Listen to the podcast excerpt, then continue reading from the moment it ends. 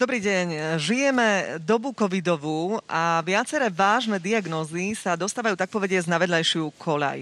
No a my sme sa rozhodli, že vám prinesieme viaceré série diskusí o rôznych vážnych aj diagnózach, aj zdravotnej starostlivosti.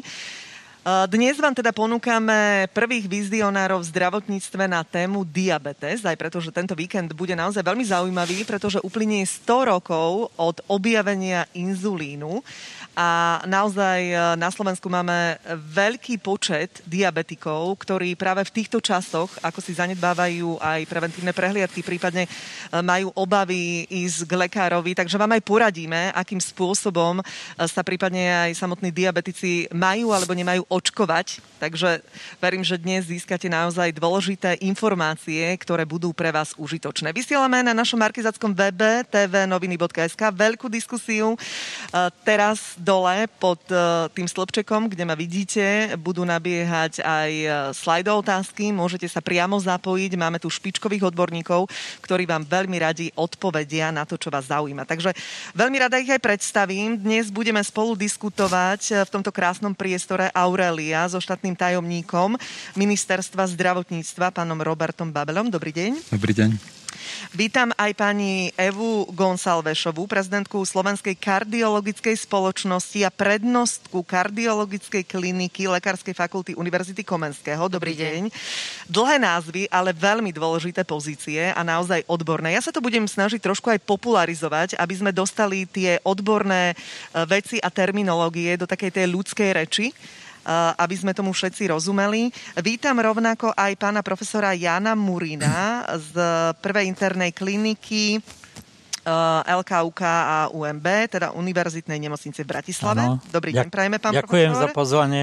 Som rada, že je medzi nami aj riaditeľka sekcie zdravotných činností Všeobecnej zdravotnej poisťovní Beata Havelková. Dobrý, Dobrý deň. deň. Eh, je medzi nami aj pani Katarína Černá, predsednička odbornej pracovnej skupiny Ministerstva zdravotníctva pre antidiabetika. Dobrý deň. No a naozaj tu máme špičku v tomto smere, dovolím si tvrdiť. Vítam aj pána Zbineka Šrenera, ktorý je hlavný odborník Ministerstva zdravotníctva pre diabetológiu, poruchy látkovej premeny a výživu a je rovnako aj podpredseda Slovenskej diabetologickej spoločnosti. Dobrý deň.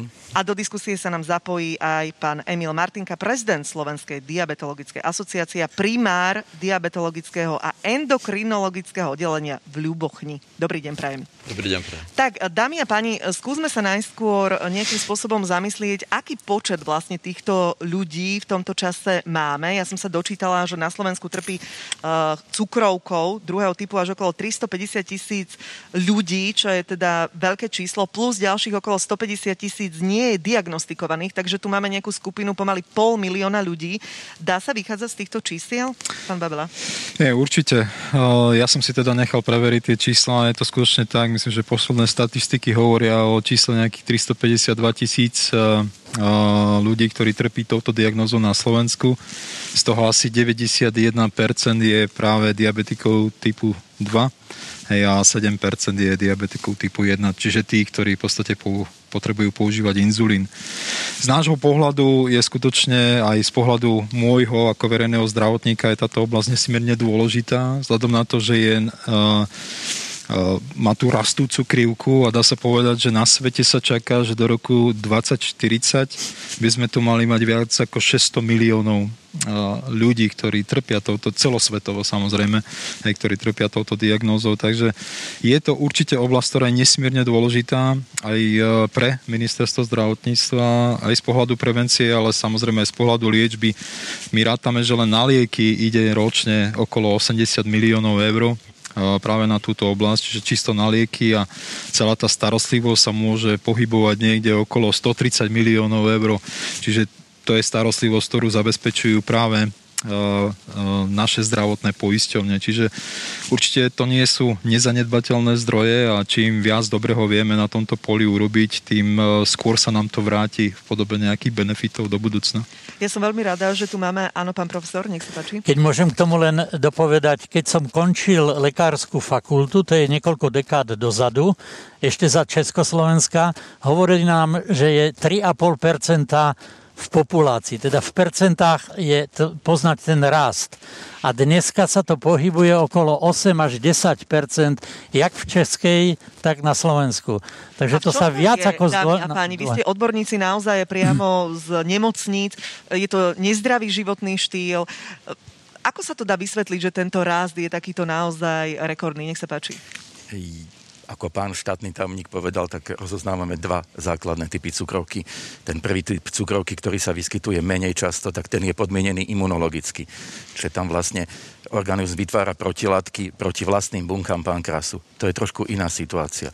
Cukrovka druhého typu, ktorá je vlastne najčastejšia, viac ako 90% tam sa pri vzniku určite zoverávajú úlohu aj gény, čiže genetická dedičná predispozícia.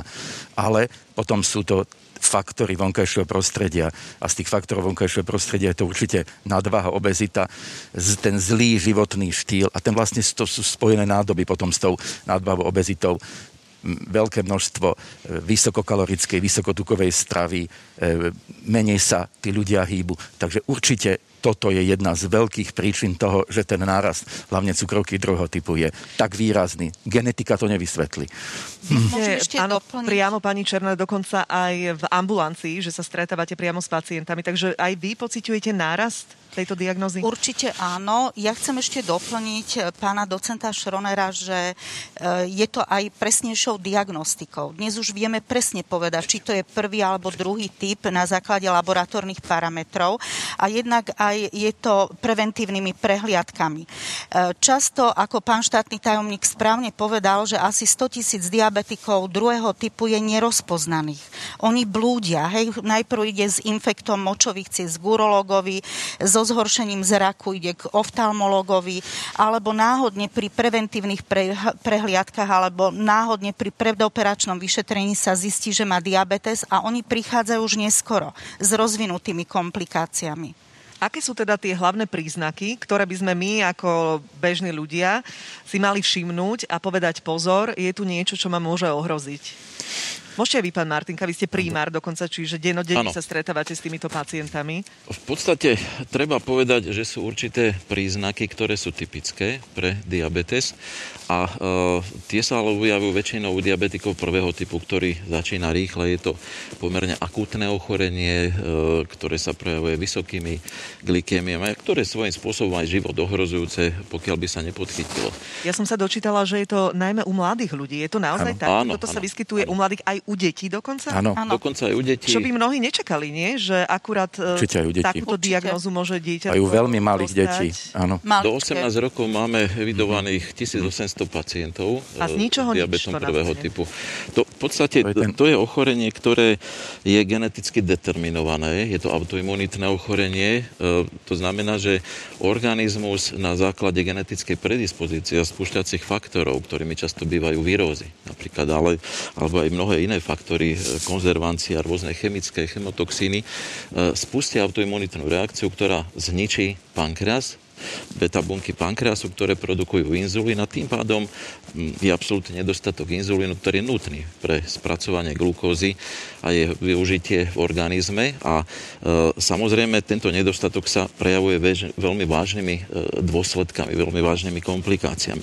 Ale čo tu treba zdôrazniť e, je to, že, že tá najčastejšia, najväčšia skupina to sú diabetici druhého typu, tí nemajú vôbec žiadne príznaky. To znamená, že mnohí z nás, čo tu sedíme, môžeme kľudne už mať nejaké štádium alebo predštádium diabetu. To znamená, nevenujeme sa mu, nie, nie sme liečení a to ochorenie už môže poškodzovať organizmus. V podstate e, dá sa povedať, že cukrovka poškodzuje celý organizmus. Takže kto by mal spozornieť? E, predovšetkým e, sú to obézni ľudia, sú to ľudia, ktorí majú hypertenziu, kardiovaskulárne ochorenie, sú to ľudia, ktorí majú príbuzenstve pacienta z diabetes mellitus. Sú to samozrejme ženy, ktoré mali gestačný diabetes mellitus, sú to ľudia s hyperlipidémiou. Teda títo ľudia by mali byť pravidelne vyšetrovaní preventívne. A to minimálne v ročných až dvojročných intervaloch. Ak aby... dovolíte, máme tu aj prezidentku Slovenskej kardiologickej spoločnosti a prednostku dokonca kardiologickej kliniky pani Evu Gonsalvešovú. Takže aj Áno. Váš odbor je týmto nejakým spôsobom poznačený? Cítite to a pociťujete to no, aj vy u vašich pacientov? No, je poznačený drvivo alebo dominantne a by som to možno pozrela sa na to z dvoch strán. E, jednak zo strany človeka, ktorý prichádza do nemocnice kardiológovi, internistovi s nejakým kardiovaskulárnym ochorením, či je to hypertenzia, ischemická choroba srdca, srdcové zlyhávanie, tak a nemá známy diabetes. Nevie sa o tom takmer 50% ľudí má nejakú poruchu glukózovej tolerancie, čiže diabetes alebo nejaký zjednodušene povedané prediabetes. Až 50% ľudí liečených na akékoľvek kardiovaskulárne ochorenie má porušený metabolizmus cukru. Môžeme sa táto pozrieť z druhej strany. Ako končia diabetici? 75 diabetikov v konečnom dôsledku, možno že aj viacej, záleží na definícii, v konečnom dôsledku zomrie na nejaké kardiovaskulárne ochorenie. Hm. Čiže vlastne keď by sme to povedali ľudovo, že na konci plieska bič, tak tí ľudia nezomrú na tú vysokú glykemiu, zomrú, zomrú na komplikáciu toho vysokého cukru, dlhodobého vysokého cukru a to vie upchatá nejak, niektorá cieva alebo prípadne iné komplikácie v zmysle poškodenia funkcie srdcového svalu. Aj preto, pani doktorka, patríme naozaj v tých kardiovaskulárnych ochoreniach na popredné miesta v regióne, že sa to tak naozaj zlieva, spája eh, a nakoniec to končí naozaj... On, ono je to tak, ale ja, je to skoro niekedy kliše, viete. Ja tu počujem, že nezdravý životný štýl. My, my chodíme s prevenciou kardiovaskulárnych ochorení e, do médií a cez svoje zložky kardiologickej spoločnosti, nadácia stále, ale treba si uvedomiť, že nezdravý životný štýl je tiež len socioekonomický fenomén. Tí, tí, tí ľudia, prečo poďme kúsok ďalej, prečo tí ľudia žijú nezdravo? Oni to nie je tak, že ja sa rozhodnem a budem žiť nezdravo. On žije nezdravo preto, lebo jeho socioekonomické prostredie je také, že ho do, k tomu determinuje, ho do toho vlastne núti. E, my máme, žijeme v dobe ekonomickej, kedy takmer každý, alebo každý má dostupné veľké množstvo lacných potravín môže si dovoliť veľké množstvo vlastných potravín.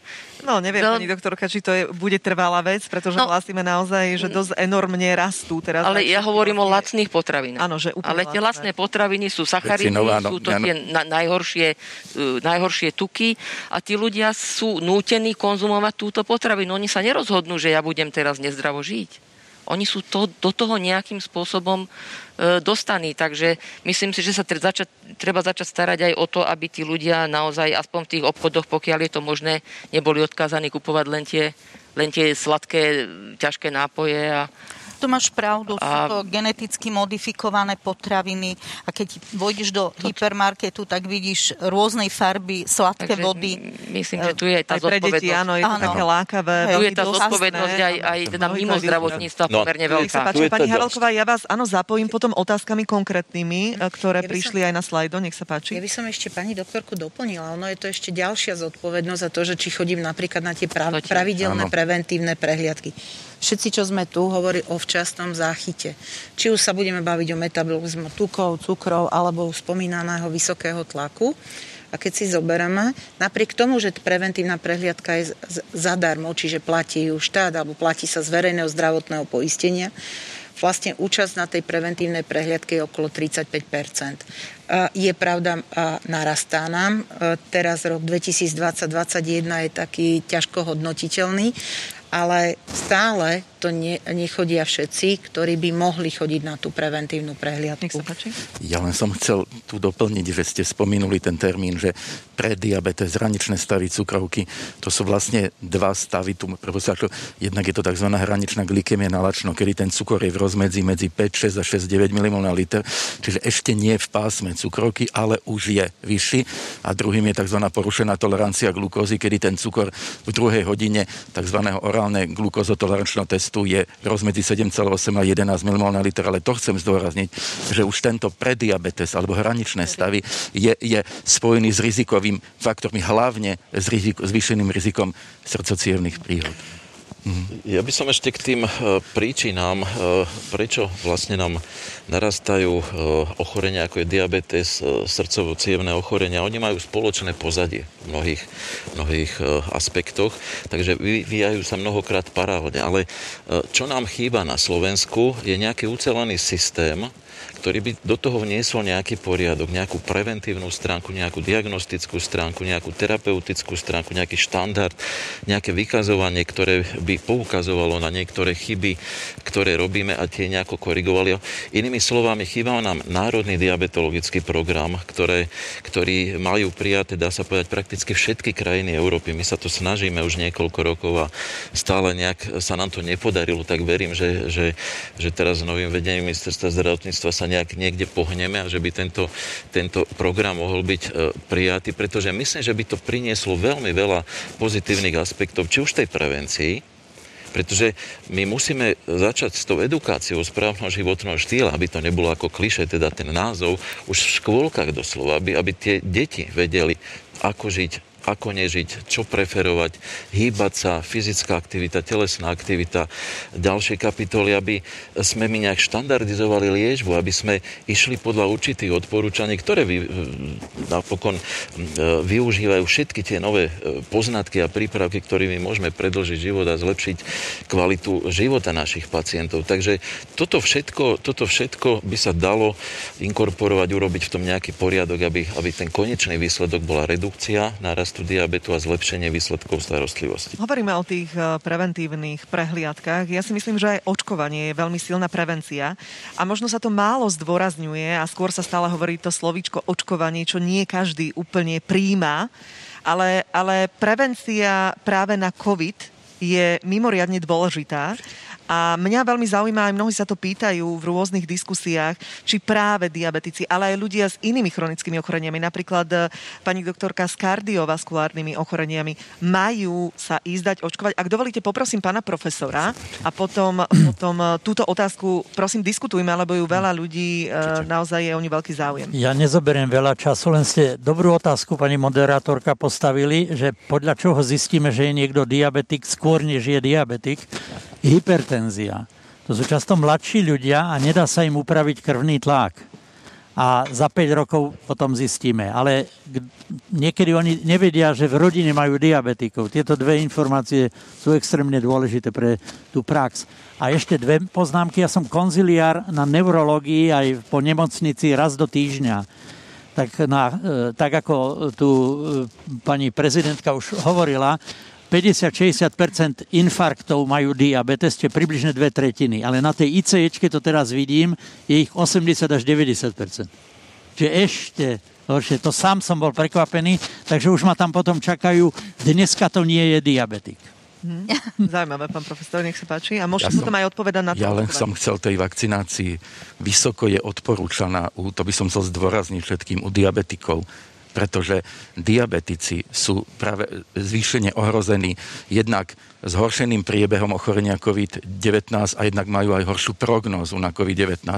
Čiže e, chcel by som apelovať tých diabetikov, ktorí nejako váhajú, tak tá vakcinácia určite je u nich má veľký preventívny význam. Nemusia sa obávať, že práve očkovaním nie. zhorší stav, pán Martinka. Vy ste nie, nie práve, práve naopak. E, ja by som ešte e, k tejto otázke, čo docen Šroner otvoril, lebo nedávno sme robili štúdiu e, na poistnom kmeni jednej poisťovne, kde sme vyhodnocovali mortalita, mortalitu, úmrtnosť pacientov v predcovidovom období a teraz, počas posledného roka, počas epidémie covidu. A vyšli pozoruhodné výsledky v u diabetikov miera úmrtia e, stúpla v priemere o 45% a v tom januári, februári, kedy boli najvyššie čísla, až o 150%. A čím to teda súvisí podľa vás? No to je, to je práve to, že diabetici sú vysoko rizikoví voči covidu. To sú dve ochorenia, ktoré sa navzájom strašne nemajú radi a navzájom si škodia. E, je tu zvýšená mortalita, je tu zvýšená hospitalizovanosť, e, potreba umelej plúcnej ventilácie, bronchopneumónia u diabetikov a to aj u mladších, pretože aj v tejto štúdii nám vyšlo, že kým u nediabetikov ten priemerný vek alebo vek v čase umrtia stúpol, teda že umierali hlavne starší ľudia, tak u diabetikov v diabetickej skupine klesol čo znamená, že to zasiahlo aj mladšie ročníky. A tu by som chcel zdôrazniť, že diabetik, pokiaľ je obezný, prípadne má ďalšie ochorenia, je výrazne, výrazne rizikovejší než jeho rovesník. Dokonca sa hovorí, že je rizikovejší o 15 až 20 rokov, teda taký 60 je zhruba na úrovni rizika 80 Takže aj toto by malo byť tá, tá zlá prognóza, tá častá mortalita. Ten postcovidový syndrom, ktorý následne e, vzniká a ktorý môže priniesť ďalšie a ďalšie nežiaduce účinky, ale aj to, že aj samotný COVID, hoci aj v ľahšom priebehu, výrazne zhoršuje výsledky glykemickej kompenzácie. Videli ste to, ak dovolíte, Čo? aj na vlastné oči? Ano, priamo na lôžku pani tam... pán profesor aj v nemocniciach, že ano. skutočne tí, čo neboli očkovaní, mali oveľa vážnejšie priebehy. A možno môžete povedať aj, aký priebeh ste zažili u očkovaných v tomto smere? Pani prednostka. Čo, čo sa týka poďme hovoriť o tom očkovaní. Ano. E, treba si uvedomiť, že diabetes sám o sebe druhého typu, prvého typu je úplne iná choroba. Zabudnime, nehovorme o diabete prvého typu. Diabetes druhého typu je, ide v balíku s, s ďalšími nepriaznivými okolnostiami z hľadiska prežitia na COVID. Takmer vždy s obezitou, takmer vždy s vysokým krvným tlakom a u veľkej časti pacientov už aj s nejakou formou poškodeným srdcom. Takže je pochopiteľné, že keď takýto človek dostane možno akékoľvek iné ochorenie akútne zápalové, ho bude oveľa horšie znášať. A keď takýto človek dostane COVID pneumóniu a COVID pneumónia, zápal, zápalový syndrom, zápal plus pri covide, vám tak zaťaží ten kardiovaskulárny aparát, že tí ľudia pochopiteľne sú oveľa náchylnejší na úmrtie. Keď to zoberieme z pohľadu očkovania, máte pacienta s vysokým rizikom akékoľvek komplikácie a vy ho budete očkovať, e, vy, mu, vy ho ochránite pred diabetom a ochránite ho pred, vyso, pred e, covidom a pred vysokorizikovým priebehom covidu. Ale pochopiteľne je možné, že aj keby ste ho neočkovali alebo očkovali, jemu sa v priebehu nejakej doby zhorší stav natoľko, že potrebuje do nemocnice, lebo keď sme tu nemali covid, tak sa to ľuďom stávalo. Lenže keď sa to stane v koincidencii s očkovaním, tak je to výborný dôvod na to povedať, aha, to je z očkovania. Takže mnohí ľudia to, to zoberú alibisticky a povedia, tak ja to radšej vlastne ani nebudem odporúčať, lebo čo keď sa mu pohorší, jemu by sa pohoršilo aj tak možno, ano. tak to zvalia na mňa, že som to odporúčil. Mm-hmm. Takže z hľadiska tie, kardiológov, kardiovaskulárnej medicíny, starostlivosti o týchto pacientov, oč- určite, určite očkovať. Vy ste povedali, že chronické ochorenia, áno, aj všetky tieto chronické ochorenia ktoré, práve, ja neviem, ktoré či bolo dobre rozumieť, ale áno, je, je, je veľmi, veľmi ľahko, to je tú koincidenciu, ktorá sa vám môže nastať, je veľmi dobre prilepiť k očkovaniu. Áno, my totiž nemôžeme povedať, že teraz, keď očkujeme, no. už ni- nikto na nič nezomrie, ani ano, žiadnu komplikáciu. Áno, tak, áno. Tak a nemôže sa mu zhoršiť priebeh. To tu môže. Predtým to je to aj teraz. veľmi citlivá téma. Ak dovolíte, poďme trošku na otázky a potom budeme pokračovať ďalej aj v tejto téme. Pani Havelková, uh, tu sú otázky podľa všetkého pre vás. Kedy dostaneme rovnako ako pacienti v Čechách možnosť monitorovať glikémie kontinuálne? Aj ďalšia otázka bude pre vás. Myslím, že ešte sa dostaneme aj k teda zdravotníckým pomôckám, ktoré majú vlastne diabetici um, um, zakategorizované a teda ma, uh, majú možnosť ich mať uhradené. A myslím si, že napriek tomu, že teda, jak sa vraví, že bolo covidové obdobie a neriešil sa len covid, riešili sa vlastne v rámci kategorizácie aj lieky, ale aj hlavne ja myslím, že prelom nastal práve v tých zdravotníckých pomôckach a v, práve e, pre diabetikov sa tu otvorila veľká skupina e, pomôcok a tzv. glykemické senzory, e, ktoré vlastne umožňujú práve monitorovanie glykémie. Aj v podstate sa otvárajú tu v podstate možnosti ďalšieho ďalších vlastne zdravotníckých pomocok, ktoré by mohli byť nápomocné práve tejto skupine diabetikov. A ak môžem ešte k tým senzorom, v, ešte pred rokom 2020, čiže v čase, keď sme o covide ešte nič nevedeli. V, boli veľké diskusie, v aké pomôcky vlastne zakategorizovať diabetikom a naozaj tam bolo veľa vecí už v podstate ako keby obsolentnejších a teda diabetici nešli tým modern, modernými zdravotníckými pomôckami, jak sa zvykne hovoriť. A práve ten COVID pomohol aj vďaka teda už nebohému pánovi doktorovi Fábrimu, ktorý bol v tom čase hlavným odborníkom, a napomohol k, ku kategorizácii v práve týchto senzorov, nielen pre deti, ale aj pre dospelých. Čiže v, a tým sa aj umožnilo bližšie byť k tomu pacientovi a proste ako by bol lepšie monitorovaný a nebol, nebol Môžete zareagovať a tam potom ešte je ďalšia ja som otázka. chcel medicínsky doplniť, že tie senzory, čiže to vlastne to sú tzv. moderné technológie v diabetológii, v súčasnosti pre diabetikov prvého typu môžeme povedať, že sú vlastne súčasťou jeho adekvátnej liečby. A výraznou mierou toho diabetika, hlavne prvého typu, e, zlepšujú glykemickú kompenzáciu, znižujú tzv. výkyvy, variabilitu glykemy, čiže sú je to veľmi cenné a e, my veľmi chceme, aby samozrejme tie senzory boli čo najviac hradené. Samozrejme teraz od 1. januára, čo spomína pani Halka, sú určité už, už e, hradenia, tak e, sme tomu samozrejme, veľmi sa tomu tešíme. No, oni dokonca dokážu zachrániť život. Toto treba zdôrazniť, že dnes tie technológie, hlavne pokiaľ spolupracujú s pumpami, tak dokážu zabrániť výraznému poklesu, ťažkému poklesu glykémie a rovnako chránia pred nadmernými zostupmi. To znamená, že my pomocou nich môžeme riešiť aj pacientov, ktorých doposiaľ sme nemali možnosť riešiť.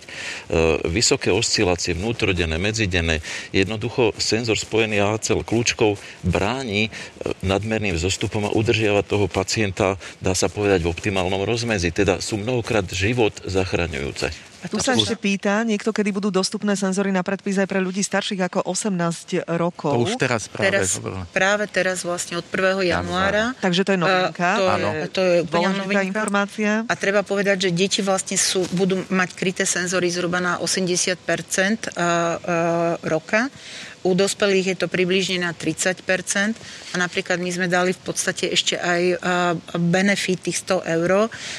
Každý náš poistenec má na, na, na doplatky práve na tieto senzory. A už tak, jak tu boli spomínané aj inzulínové pumpy, aj vlastne tu nastal veľký posun, pretože už sa môžu nastavovať ambulantnom režime.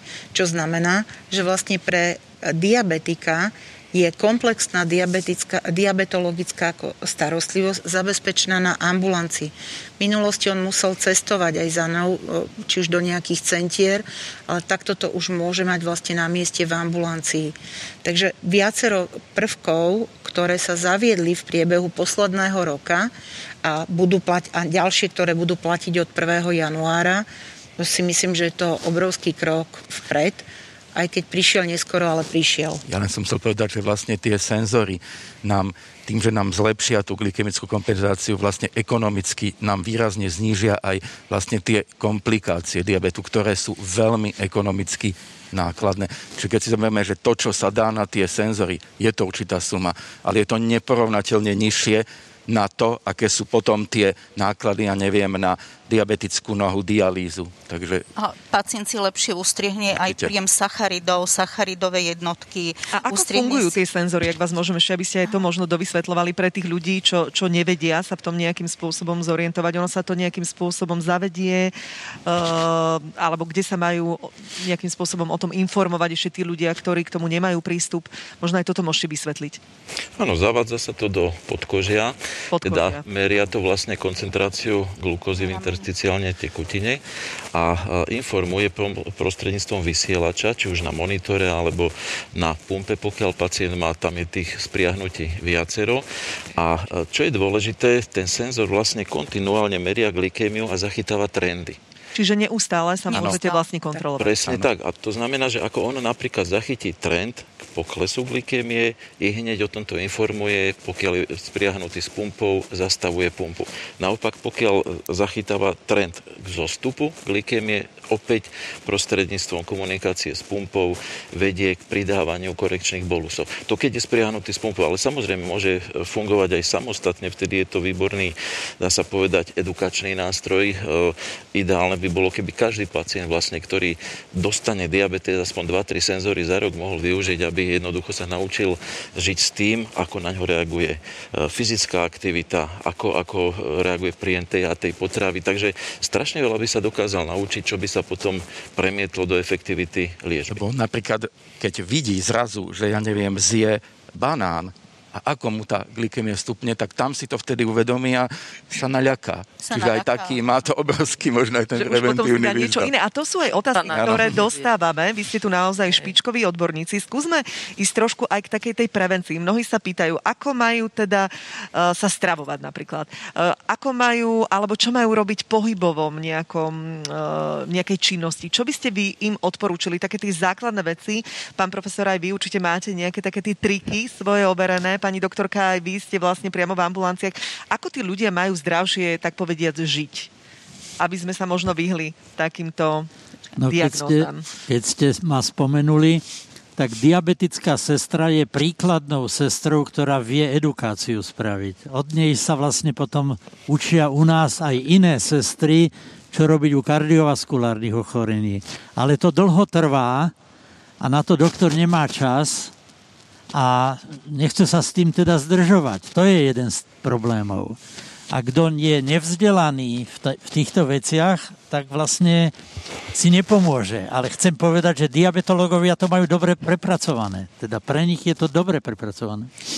Ja by som to možno doplnila ešte, že my keď sme uh-huh. pred rokom komunikovali s diabetologickou spoločnosťou, sme sa bavili práve o edukácii pacienta, tak uh, taký spoločný, možno, že to, by som to nazvala mini projekt, ale myslím, že veľmi dôležitý pre pacienta bol vlastne taká brožúrka, že tanier diabetika. Ano. A to bol, e, e, k tomu sú aj také nádobky a je tam presne dané, akej potravy, ktorá je na obrázku, koľko šošovice, koľko, ja neviem, ovocia a tak ďalej, koľko môže zjesť. A má tam presne tie odberky, čiže je to veľmi také kreatívne ako urobené a myslím si, že keď sestra poučí pacienta, tak on už vlastne aj na základe tejto brožúrky veľmi sofistikovane si vie pripravovať uh, svoj jedálniček a spracovať a, a vie, vie si narátať, koľko čoho môže skonzumovať. A my máme teda aspoň veľmi dobrú odozvu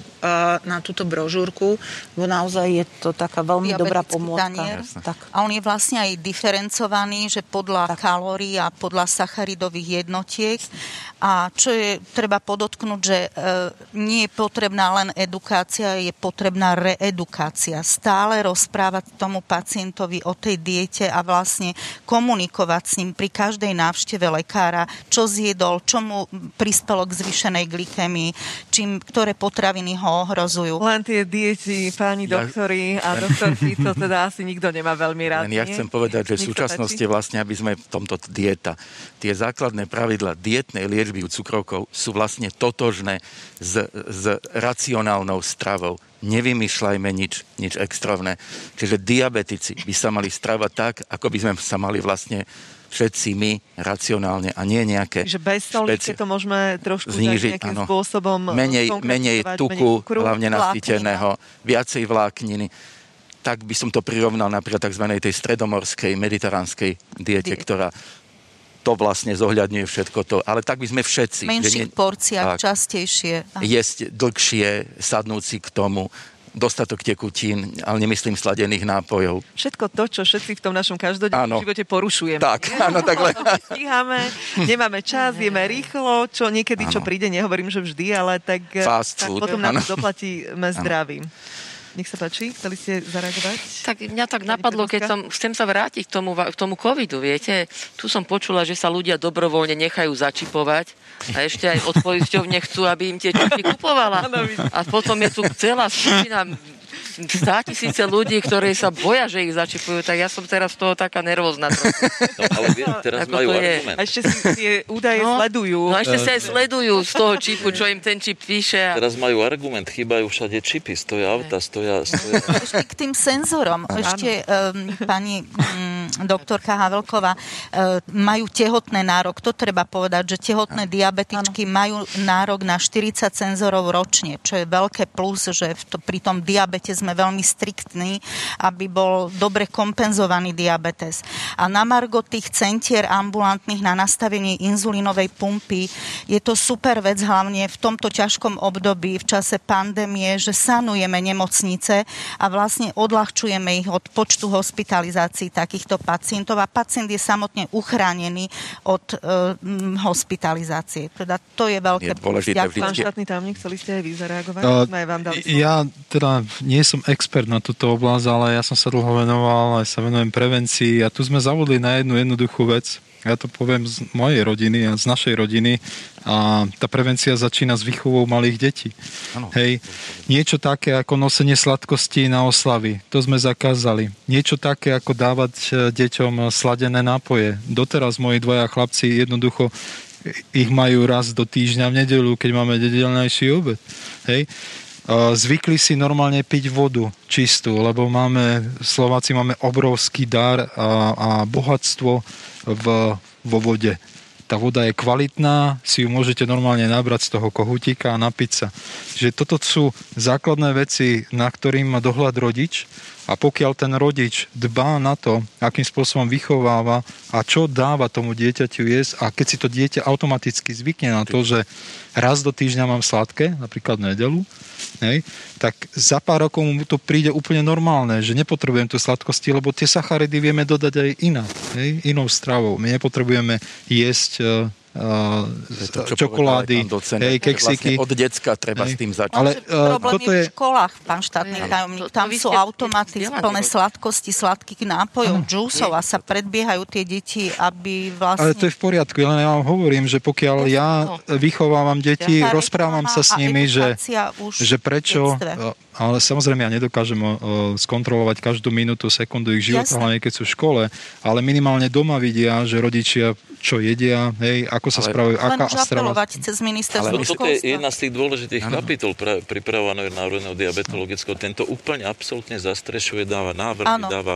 pre školy. návody. Aj keď si myslím, že sa to dosť zlepšilo napríklad v tých automatoch v školách, že nie sú už len... Tam musí byť ano. okrem ministerstva zdravotníctva, ktoré by malo mať nejaký dohľad, ministerstvo školstva, ministerstvo pôdohospodárstva, potraviny. To, to sú veľmi dôležité veci. To sa nedá len... veľmi zaujímavá diskusia, pretože ja sama som mama a vidím to aj v tom reálnom živote. A niekedy, e, možno keď sa zase príliš zakazuje, tak tie deti prídu do škôlky, mm-hmm. nájdu to tam a potom si to nejakým ano. spôsobom zase sa toho nevedia nasytiť. Čiže naozaj asi tá Treba nájsť niečo medzi. Áno. nech sa páči. To, to, to je strašný problém. E, tu máme príklad jednej vzdelanej rodiny, ktorá to vie tým svojim deťom vysvetliť. Ale väčšina ľudí žije v situácii, že to aj vie tým deťom vysvetliť, on si potom pustí reklamu a vidí tam jednu chrobkavú reklamu na Coca-Colu, fantastický dedom ráz, mu za jinglov nesie Coca-Colu. No, a 8 krát za deň. To, to, to, to, to dieťa po ničom inom nebude túžiť, aj keď si to ten rodič nepraje, tak si to bude kupovať za jeho chrbtom. Čiže my sme pred 20 rokmi dokázali, možno, že nie toľko, dokázali zakázať reklamy na cigarety. E, ako je možné, že takisto nezdravé veci, ktoré devastujú zdravie, ako sú sladené nápoje, tie reklamy majú bežne. A sú už určité krajiny, nie? E, ktoré, ktoré to ke, keď, keď, keď nič iné, nejaké kompromisné riešenie určite sú. existuje. Mm-hmm. Mnohé krajiny, Maďarsko už dlhé roky má zvýšenú daň na, na vysoké ano. potraviny s vysokým cukrom.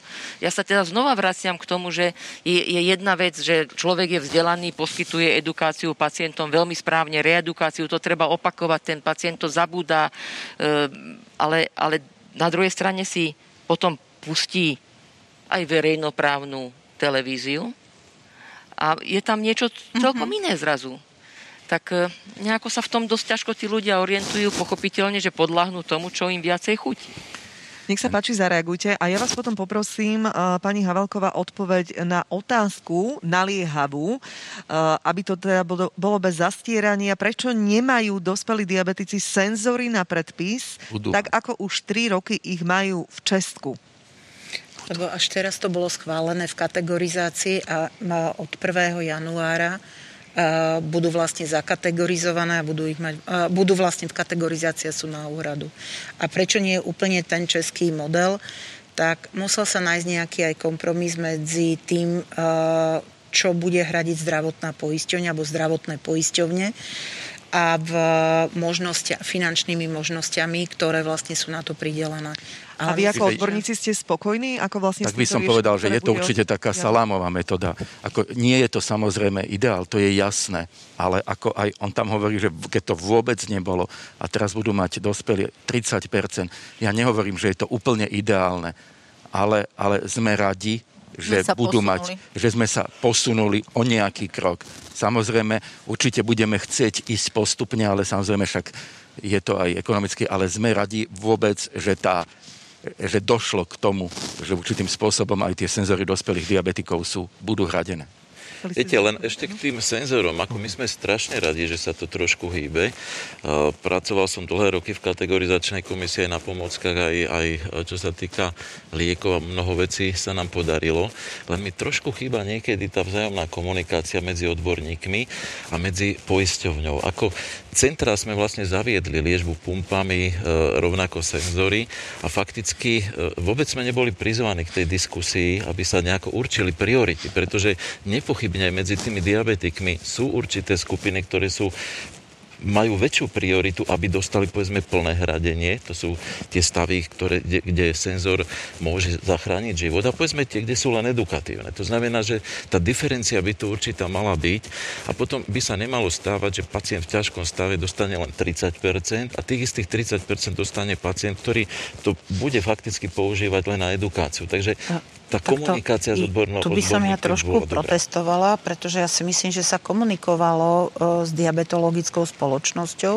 V kategorizačnej komisii e, má svoje zastúpenie a takisto vlastne má, je vymenovaný vždy hlavný odborník ministerstva zdravotníctva, v tomto prípade pre diabetológiu a on je ten, ktorý v podstate presadzuje nechcem povedať záujmy, ale presadzuje vlastne tú modernú medicínu v tom svojom odbore. A jeho si v prvom rade na túto pozíciu e, odporúča odborná spoločnosť. Čiže, a myslím si, že toto nebolo opomenuté, že sa komunikovalo s hlavným odborníkom a myslím si, že aj so zástupcami odbornej spoločnosti.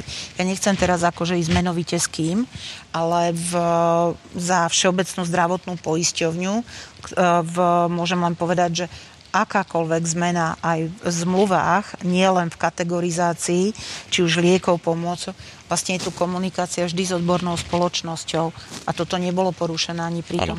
To je všetko v poriadku, len malo by sa komunikovať s tými, čo to reálne robia, čo to zaviedli, čo tomu rozumejú. Tak aspoň pretože, teraz je tá príležitosť. Áno, pretože nie Som veľmi rada, že, že proste že sme vám dali priestor. donedávna jedine centra mohli mať tú skúsenosť. To znamená, že, že, že e, teraz vyznie tak trošku ako, zase ako kliše, že sa k tomu vyjadrujú povedzme ľudia, aj keď sú hlavní odborníci, ale ktorí s tým nemajú žiadnu skúsenosť. Takže toto som len chcel povedať. Ak dovolíte, sama som prekvapená, aký veľký záujem aj v radoch verejnosti vyvoláva táto diskusia, pretože sa pýtajú naozaj mnohé otázky. Vy ste chceli ešte zareagovať, pán Babela, a potom budem pokračovať ďalej v eh, tom, čo sa pýtajú aj naši televízni diváci. Nech sa páči. Ja len z môjho pohľadu určite všetci vieme, že častokrát tá komunikácia, ten dialog medzi odborníkmi a regulátorom nie je úplne ideálny. Hej, ale prvá vec je, že skutočne sa budeme snažiť zmeniť zákon o tých úhradách a pani Haloková veľmi dobre vie, už sme komunikovali a chceme skutočne urobiť to, aby ten prísun inovácií inovácií bol lepší, transparentnejší, aby skutočne tam bol e, kvalitnejší dialog pri akejkoľvek inovácii, ktorá má vstúpiť, vstúpiť do systému. A to mi len pripomína to, že e, ten plán e, pre diabetológiu národný, kľúčová vec, ktorá tam bude, budú peniaze. Ja treba si uvedomiť, že my síce presne vieme, že koľko nás sú priame náklady, to znamená, koľko máme zdravotné poisťovne, ale treba si uvedomiť, že tie ostatné, mm-hmm. že tie nepriame z pohľadu sociálnej poisťovne sú asi 3 až 4 krát vyššie. Hej? A toto budeme musieť dať dokopy a ukázať to ministerstvo financií, ktoré nakoniec dňa s nami komunikuje o tom, že koľko peňazí e, nám schváli z toho rozpočtu, alebo pridá, alebo odoberie. Hej, a pokiaľ nebudeme mať takéto analýzy, tak sa nám to bude ťažko presadzovať. Mm. Takže tie dopady diabetu, e, síce my vieme, že sú dramatické, ale potrebujeme sa posunúť do bodu B a ukázať, že čo to vlastne znamená v hodnotovom vyjadrení. Mm-hmm. Hej? A keď urobíme a príjmeme inováciu, zase čo to urobí s tými peniazmi, že kde dokážeme ušetriť a alokovať tie zdroje zase na, možno, že na viac hej, inovácií, e, ktoré môžu vstúpiť do diabetológie. Presne tak, lebo tie priame náklady sú okolo 150 miliónov ročne a nepriame okolo 450-500 no. miliónov. To znamená presne to, čo pán štátny tajomník povedal, teda tie konečné náklady sú o mnoho, mnoho vyššie. No. Mňa ešte zaujíma taká otázka, e, veľmi zrozumiteľná. Pandémia priniesla so sebou aj taký ten štýl, že ľudia boli doma, deti boli doma, nešportovalo sa, čo bolo nevydané. E, naozaj prišla taká, taká doba zvláštna. Myslíte si, že aj toto môže potom prispieť k nárastu rôznych chorôb, e, nielen teda diabetesu, ale mnohých aj iných, u tých detí, u ktorých sa snažíme, a neskôr aj teda mladých a aj dospelých? Určite, určite áno. Určite áno, keď, lebo tým, keď e, u tých deciek, však to podľa mňa aj sú už teraz výskumy k tomu, že keď tá nižšia fyzická aktivita prispela určite k väčšej zvýšeniu váhy a to sa môže možno nie hneď odzrkadliť, ale určite neskôr práve v týchto civilizačných ochoreniach, ako je cukrovka, tlak a poruchy v krvných tukov, Takže určite áno. No minimálne v zhoršení komplikácií a vôbec dôsledkov diabetu, diabetikov, pretože naozaj padli aj určité sociálno-behaviorálne e, e, zvyklosti. Tí ľudia nemali možnosť e, viesť racionálny životný štýl, aj keby ich chceli. Pokiaľ, pokiaľ boli v karanténe, pokiaľ tu boli určité obmedzenia, tak jednoducho ten pohyb, no mohol si doma na najvyš zatancovať s manželkou a to bolo všetko. A čo sa týkalo stravy... Ešte no, stále to ale trvá. Vlastne, ešte stále, stále nie sme vôbec za tým. Čiže my sme v tom epicentre, ešte sa to zhoršuje. Sa to zhoršuje. Čiže preto som veľmi rada, že sa o tom vieme takto aj porozprávať. Nech sa páči. Ja si... Pani Černá, alebo? E, ešte jedna vec, jedna zaujímavosť, ktorá vzniká, že tí diabetici, ktorí boli už nejak liečení, tak my ich v systéme vidíme. Našťastie mali sme tu elektronický recept, dostávali sa k liekom a tak ďalej, ale tí novodiagnostikovaní, tam vidíme práve ten pokles, že vlastne novodiagnostikovaných máme pomenej. To znamená, že nám tu naozaj zostáva skupina ľudí, ktorá možno v 2022, možno ešte neskôršie, môže prísť už s komplikáciami uh, diabetu a oni mali byť povedzme v tom roku 2020-2021 diagnostikovaní. A je? Boja sa podľa vás ísť e, ľudia k lekárovi, alebo majú teraz pocit, že ich aj tak tam nikto neošetrí, alebo radšej si poviem, že odložím to, alebo nejaký iný spôsob. Zase uh, naozaj si myslím, že treba oceniť profesionalitu lekárov, ale vieme, že bolo obdobie, kedy skutočne mnohí uh, ordinovali komunikovalo sa cez telefón, však nikto nevedel, aké dôsledky aj oni boli e, mali rôzne komplikácie aj s covidom, samotní lekári a tak ďalej. Čiže je už tak nastavená zdravotná starostlivosť, že nemusia sa naozaj báť, že nech idú teda aj na tieto preventívne prehliadky, alebo je to ešte stále trošičku také neisté? Snaha je a, a vlastne tento rok 2021 boli už aj zmluvné podmienky so všeobecnými lekármi nastavené tak, aby mohli ísť aj na tú preventívnu prehliadku, lebo veď už sme aj očkovaní, už máme kopec testov, už vieme ísť aj bezpečne do tej ambulancie. Samozrejme, lekári, veľa lekárov, tých všeobecných lekárov si aj zvolili taký ten manažment toho pacienta, že má hodiny alebo dní, kedy robí preventívne prehliadky, aby sa mu tam až tak nemiešali samozrejme tí pacienti. V ale ono to nie je teraz v tom, že nemôže prísť na ambulanciu, ale veľa z nás má ten pocit, že veď ma nič nebolí a odkladá aj tú preventívnu prehliadku. Čiže v, tam, kde je všeobecný lekár, že si aj aktívne volá pacientov na prevenciu, tam je, oveľa, tam je tá lepšia záchytnosť, ale takže spontánne prísť na preventívnu prehliadku, práve tam klesa tá aktivita toho občana samotného. Pán profesor, vy ste taká kapacita, autorita naozaj e, v týchto veciach. Skúsi sa aj vy možno prihovoriť verejnosti, že prečo sú aj tie prevencie dôležité možno aj v týchto zlých časoch. Mm. Áno, my tu hovoríme teraz veľmi veľa o diabete prvého typu, ale druhého typu je oveľa viac.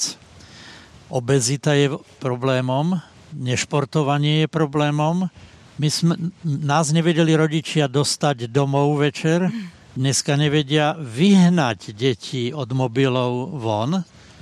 To je, to je psychologický problém, zložitý zrejme, spôsob života terajší. A teraz s obezitou ten diabetes druhého typu začína skôr. Ja som si všimol, že to začína hypertenziou, ktorá sa nedá ukontrolovať. Diabetik druhého typu potrebuje 3-4 lieky na jej kontrolu, nediabetik rovesník len 2 alebo 1. To znamená, na hypertenzii sa dá odhadnúť vývoj diabetu. Samozrejme, rodina anamnéza, to by mali všetci ľudia vedieť, že keď je jeden alebo dvaja rodičia diabetici, skoro všetci budú diabetici. A tí by mali mať možno iné ošetrenie. Alebo teda inak iný prístup. A ešte teda by som len v tom krátkom vstupe chcel povedať, že ja pokladám diabetes za systémové najťažšie interné ochorenie, pretože onkologických pacientov nám zobral onkologický ústav. Mali sme kedysi na pracovisku onkologov. A teraz je to najťažšie. Ja som potreboval vedieť pri vizitách ako primár kedysi, či riešime pacient, ideme k diabetikovi alebo nediabetikovi. Lebo ten diabetik má všetko zlé. Keď má viac rokov, tak má poškodené obličky. E, má lipidické e, aktivity vyššie, lebo sú osladené ešte. Teda ten cukor poškodí skoro všetko. Takže tam je treba potom už toho pacienta, keď príde, liečiť v mnohých oblastiach. A to by mali tí ľudia vedieť, že keď nezachytia diabetes skôr, tak sa budú s ním trápiť. Napríklad o covide sme hovorili, ja nie som expert v tejto oblasti, ale diabetici sú náchylní na infekcie. E, po chrípkach 5-6 násobne častejšie prídu s komplikáciami diabetici. Preto bolo aj očkovanie pre, pre chrípky. No, čiže to je extrémne zložitý stav, o ktorom teda my robíme a myslím si, že je ľahšie to chytiť na začiatku, ako to potom liečiť. No to sú veľmi zaujímavé Eh, apelatívne slova a to je aj presne to, čo aj touto reláciou chceme vydať tento signál, že sa rozprávajme aj o týchto veciach, lebo sú veľmi dôležité a vyhneme sa možno vážnym diagnózam. Nech sa páči, pani prednostka. Ja som, chcela, ja som veľmi rada, že pán profesor sa vrátil k tým 350 tisícom ľudí s diabetes mellitus typu 2. My naozaj trošku viacej sme sa venovali tým, tým typu 1, ale tu je 350 až možno, že pol milióna ľudí, ktorí svojimi okolnostiami rôznymi, zdravotnými aj, aj inými, zarábajú na nejakú kardiovaskulárnu komplikáciu. A ja to teraz trošičku skomplikujem, o čom tu rozprávame, lebo my vieme, že keď už sa u toho pacienta prejaví nejaké kardiovaskulárne ochorenie, alebo aj zlyhanie obličiek, alebo aj slepota, v tomto momente u diabetika druhého typu prestane byť tým dominantným cieľom riešiť, aby mal čo najlepší cukor. Tým dominantným cieľom začne byť kontrolovať jeho kardiovaskulárne riziko, hypertenziu, tuky, srdcové zlyhávanie, ischemickú chorobu srdca. Už tá glykémia nie je tak podstatná, tá už svoje zlo už narobila. A využijem to a chcem sa vrátiť k, k liekom na, na, na túto, túto chorobu, lebo keď ten diabetik už má dlhodobo vysoký cukor, čas toho života o tom ani nevie, potom ho má vysoký a ten urobí to zlo na tých cievach, to sa skomplikuje a príde slepý s porušenými obličkami, s infarktom myokardu, so srdcovým zlyhávaním. My ho musíme nejakými antidiabetikami liečiť. A to majú byť také, ktoré nielen znižujú cukor, ale aj bráni, ochraňujú tieto orgány a bránia ďalším kardiovaskulárnym komplikáciám. A také lieky v posledných do, dobe naozaj prichádzajú na trh. A, Čiže sú a, dostupné aj sú pre dostupné a mali by postupne vytlačiť tie staré lieky, ktoré len kontrolovali cukor a častokrát robili zle na tie komplikácie.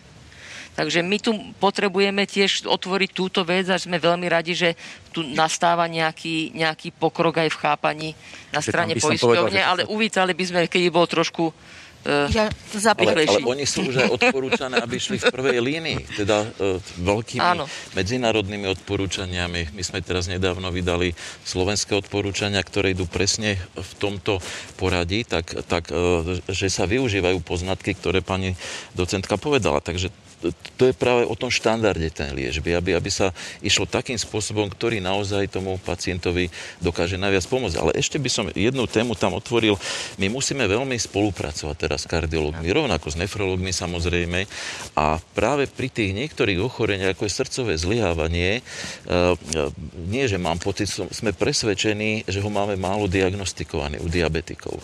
To znamená, že toto je ďalšia veľká téma, ktorú musíme otvoriť a nejakým spôsobom spoločne riešiť riešiť, akými, akými postupmi, akými algoritmami e, dosiahnuť to, že nebudeme vykazovať u diabetikov tak, ako je teraz nejakých 7-8% e, srdcového zlyhávania, keď e, vo svete je okolo 15-30%. Takže niekde, niekde je tam chyba. Teda to sú ďalšie témy, ktoré musíme veľmi akutne riešiť.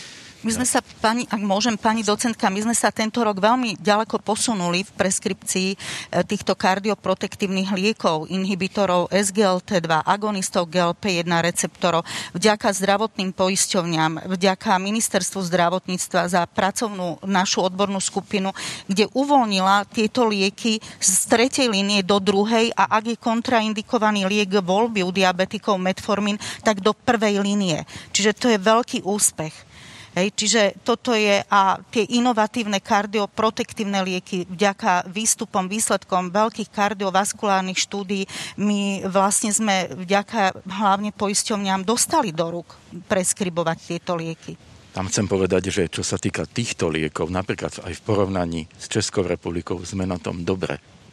Takže v tom, akože na rozdiel napríklad možno, čo sa týka tých technológií, ale čo sa týka týchto nových, nových liekov, inovatívnych liekov, tak, tak tá situácia sa e, výrazne zlepšila a môžeme ich fakt preskribovať diabetológovia výrazne častejšie a čo je veľká výhoda určite pre našich pacientov. Nech sa páči, pán profesor. Vývoj týchto hm. nových liekov je asi 10 rokov. Ja som nechcel veriť, že uspejú, keď obrátili, volá sa to paradigmu, e, to znamená, my sme zabraňovali, aby močom neodišiel cukor, lebo sa to pokladalo skoro 100 rokov, keď ste to spomenuli na začiatku, že to treba zabrániť. Uniká energia. A teraz tieto lieky bránia spätnej rezorpcii, uniká to, ale nerieši to len cukor v krvi už to tu zaznelo, že, ale to rieši mnoho iných vecí. A súčasne za tých 10 rokov, ako novým poznaním bolo, že nie je všetko ischemická choroba srdca, ale pribudlo niečo, čo poškodzuje sval, aj iné svaly, ale srdcový sval, a ten vyvoláva srdcové zlyhávanie. To je veľmi zaujímavé a chcela by som vás poprosiť presne aj k tomu inzulínu, ak ste toto mysleli. Vlastne tento víkend, už som to spomenula na úvod, je 100 rokov. V roku 1921 americkí vedci objavili naozaj inzulín, ktorý okamžite sa stal medicínskym objavom, získali aj Nobelovú cenu. Prešlo 100 rokov a v podstate ešte stále zachraňuje životy. Keď si to tak porovnáme, vtedy tí ľudia boli takí dôverčiví k tomu, ako by sa utiekali, že toto im zachráni životy, pritom si to pichali denne. E, dnes, keď je tu nejaká vakcína, ktorá im môže rovnako zachrániť životy, sú mnohí takí zneistení a skôr uh, ju odmietajú. Je to taká zaujímavá paralela, páni a dámy, lekári, odborníci. Ako si to vysvetľujete? Ono, viete, vtedy diabetes prvého typu, pokiaľ nebol inzulín, to bolo smrteľné ochorenie. Oni umierali za týždňa až mesiace. Tí A pozrite sa aj vakcína. Tí, čo sú neočkovaní, hlásime, že drvivá väčšina vlastne neočkovaných ľudí zomiera percento teraz v nemocnici. Áno, tak oni teda si tú vtedy, vakcínu... vtedy iná šanca nebola. Buď no. ten inzulín prijať, aj sa to tak začalo a, a ten efekt, čo sa ukázal u prvého pacienta, následne ďalších, bolo niečo úžasné.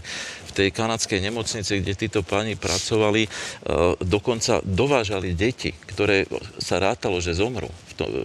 A e, je tam pekná príhoda, že, že u prvého podali inzulín a išli postupne k ďalším. A kým k tomu poslednému prichádzali, tak u toho prvého tí rodičia úžasom tlieskali, že to dieťa sa preberá a začína... Neuveriteľné. To, to, to boli, to boli vnímať tí ľudia pred rokmi. Ale teraz, teraz, viete, teraz, a, a vtedy teda pán doktor bol niekto, alebo vedec bol niekto, čo bol akceptovaný, verený, ale teraz, keď si zoberieme, kde sa dostal, by som povedal, spoločenská nejaká vážnosť medicíny a vôbec vzdelania ako takého, to je niečo, čo, čo vysvetľuje aj tú otázku, prečo tu máme antivaxerov, prečo tu máme ľudí, ktorí pochybujú a sami nevedia, kvôli čomu pochybujú, či majú nejaké školenia, kde, kde im niečo rozpráva. Proste to je, to je nepochopiteľné, ale zoberte si, tu sú tri dôležité momenty, ktoré nám tu vstupujú. Politika, právo a, a samozrejme tá nevedomosť ako, ako taká, lebo politici, vidíte, keď sú reak- e, rôzne diskusie, o čom to je, každý sa snaží nejakým spôsobom tých 40% ľudí, ktorí nie sú zaočkovaní, vtiahnuť do svojho košiara. To je správne. Keď si zoberiete právnikov, ja, ja chápem, zákony, všetko je dôležité, ale covidu je to jedno.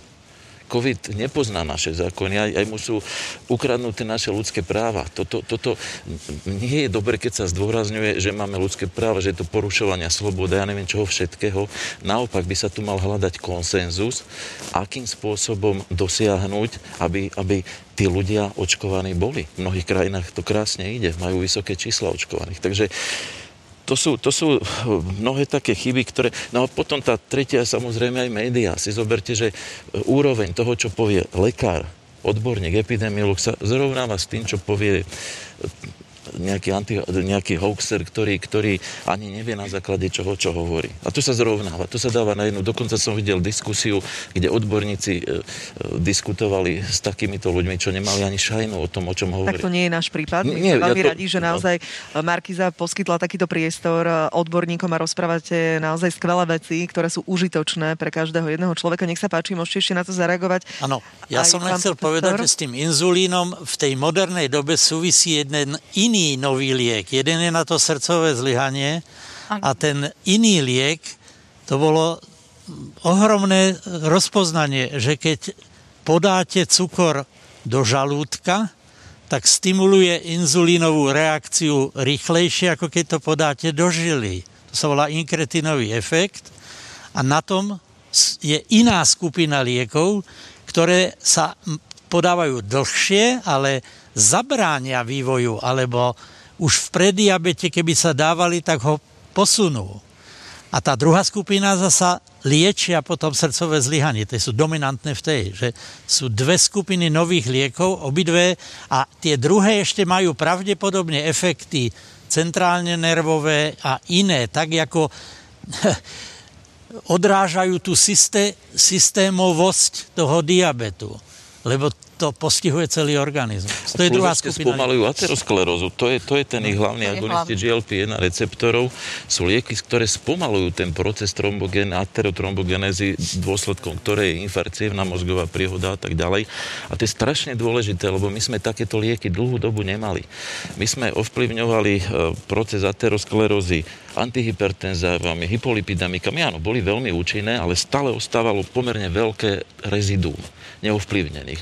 No a tieto lieky dokázali vstúpiť aj do tohto rezidu a výrazne ich znížiť. Teda to je úžasný objav a preto sú na tých prvých pozíciách liečby, ktorou by sa malo v podstate hneď po metformíne začať. Vynikajúco sa doplňate. Pomaličky za chvíľku budeme aj končiť. Je neuveriteľné, ako tá hodinka rýchlo prešla, ale nech sa páči. Ja som chcel tej, môžete dopovedať. Prepač, dám, Tam je aj to vnímanie, pán docent, čo si povedal toho pacienta. Táto, tá, tento liek sa podáva injekčne. A keď tomu pacientovi poviete, že podáva sa to injekčne, nie je to inzulín, tak to akceptuje. Ako náhle zistí, že to je inzulín, nechce to, lebo sused zomrel, keď mu dali inzulín. Čiže tam je také vnímanie toho pacienta na jednej strane a k tomu očkovaniu, ja chcela mi povedať, že asi e, najhoršia vakcína pre diabetika je tá, ktorú nedostane. Hm. Je tu mýtus, že keď mi to pichnú, dostanem diabetes, alebo naopak, ak mám ten diabetes, mi to zhorší. Ja som chcel len doplniť k tej, čo bolo aj povedané k tej vakcinácii, čo ste hovorili. Tam je, čo je podľa mňa kľúčové, aby bola jednota v tejto otázke tých všetkých, čo spomínal aj pán docen Martinka, autorít. Lebo keď, aby ten pacient nebol potom a nie pacient, ten človek nebol zneistený, že tam má taký názor, tam má onaký, že v tomto smere podľa mňa by mala byť tá jednota, lebo sa jedná o životy, o zdravie. Verím, že k tomu prispela aj naša dnešná diskusia, pretože naozaj nám nejde o žiadne preferencie, ani body, ani voľby, ani nič. Je to naozaj čistá profesionalita a vaše skúsenosti z nemocníc, aj vlastne z týchto, ehm, z týchto diagnóz. Ešte môžete aj vy, pani prednostka, dám každému slovo, aby sme mohli ukončiť diskusiu. Ešte sú tu nejaké otázočky, ktoré sa týkajú tých senzorov. Môžeme to potom dopovedať aj po diskusii ešte, takže nech sa páči. No už len aby zostali zdraví. A najlepšou cestou v tejto dobe, tejto konkrétne, nasledujúcich mesiacoch je dať sa zaočkovať. Ďakujeme pekne. Pán štátny tajomník, ešte aj pani Havalková, nech sa páči. Uh, no, my za seba samozrejme, tak jak som už spomínal, prvá vec je áno. Uh, pokiaľ niekto neverí vakcínam, tak prosím vás, berte to ako management rizika. Hej, keď idete autom, tak si dáte pas. Hej tak aby keď sa niečo stane, aby ste sa chránili. To znamená, že v dnešnej dobe je potrebné sa zaočkovať a basta. Hej, neriešiť to do chrániť sa, chrániť seba, chrániť ostatných. A čo sa týka tých ostatných vecí, ja sa teším samozrejme na spoluprácu. Hej. To, že sa tam ešte krátko, dúfam, že vydržíme.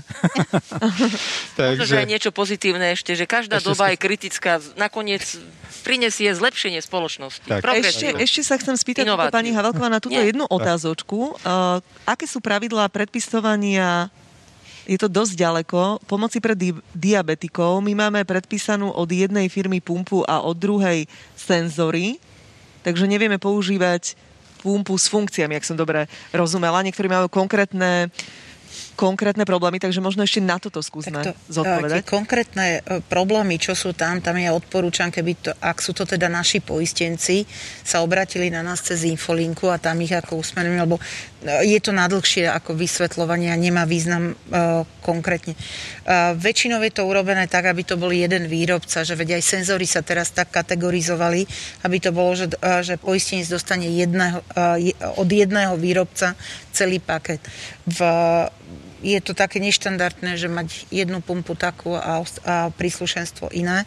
V odporúčam, keby nám konkrétny potom ten poistenie cez infolinku, infolinka zavinač vszp.sk, prípadne ak je z iných poisťovní sa na svojej poisťovni opýtal ja len ešte také posledné čísielko, že pokiaľ pôjdeme cez našich poistencov, my máme v podstate za, uh, zaočkovanosť nášho poistného kmeňa okolo 57, uh, 57%, na čo priznám sa, že nie je to ešte ideálne číslo, ale je vyššie ako slovenský priemer. A my sme práve na začiatku očkovania vsadili tak, že sme aj obvolávali tých naozaj polymorbidných našich poistencov, ktorým sme vlastne ako pomáhali, aby sa dostali včas na očkovanie. Takže naozaj, pokiaľ sa teraz niekto rozhoduje, či očkovať alebo neočkovať, každom prípade očkovať. Tak ďakujem veľmi pekne, dámy a páni, za túto naozaj veľmi zaujímavú diskusiu. Verím, že sa nevidíme posledný krát. Želám vám všetko dobré. Ďakujeme. Ďakujeme. Ďakujeme. Dovidenia. Majte sa krásne a my sa uvidíme určite v ďalších diskusných reláciách s podtitulom Vizionári. Pekný deň.